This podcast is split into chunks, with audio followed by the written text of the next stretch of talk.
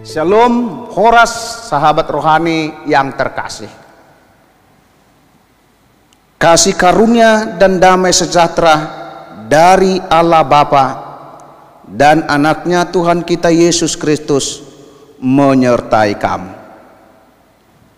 Sahabat rohani yang terkasih di dalam nama Tuhan Yesus Kristus, renungan kita pada pagi hari ini tertulis di dalam Amsal pasal 25 ayat yang ke-28 orang yang tak dapat mengendalikan diri adalah seperti kota yang roboh temboknya.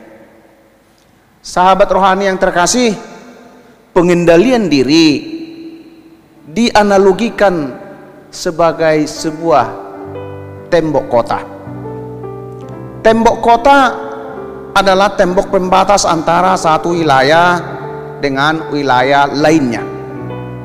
Semakin tinggi dan semakin kokoh sebuah tembok kota, semakin kuatlah kota itu dari serangan dan gangguan. Semakin aman juga penduduk yang berdiam di dalamnya. Kota yang tidak memiliki tembok atau yang temboknya runtuh, maka kota itu akan mudah dimasuki dan diserang oleh musuh.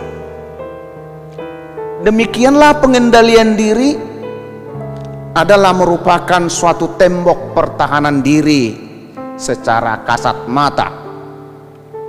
Dia tidak kelihatan, tetapi dampaknya sangat nyata dalam kehidupan kita manusia pengendalian diri adalah sebuah karakter yang dihubungkan dengan pikiran dan iman.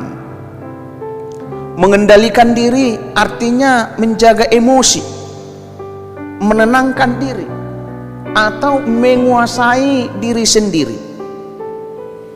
Ada orang bijak yang berkata, "Manusia hebat adalah manusia yang bisa mengendalikan diri." Saat dikuasai amarah.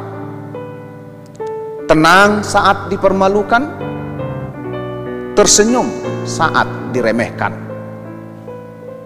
Pengendalian diri yang paling ampuh adalah ketika melakukan segala sesuatu berdasarkan tindakan iman dan kepasrahan kepada Tuhan kita Yesus Kristus.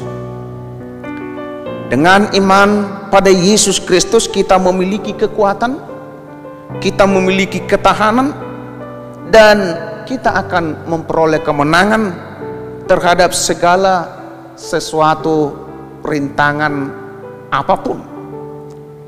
Mari kita berusaha mengendalikan diri kita karena untuk dapat mengendalikan banyak hal maka kamu harus terlebih dahulu mengendalikan dirimu sendiri. Mari minta hikmat kepada Tuhan sehingga kita diberikan kebijaksanaan dari surga. Karena Tuhan adalah sumber dari segala ilmu pengetahuan. Amin. Tuhan Yesus memberkati.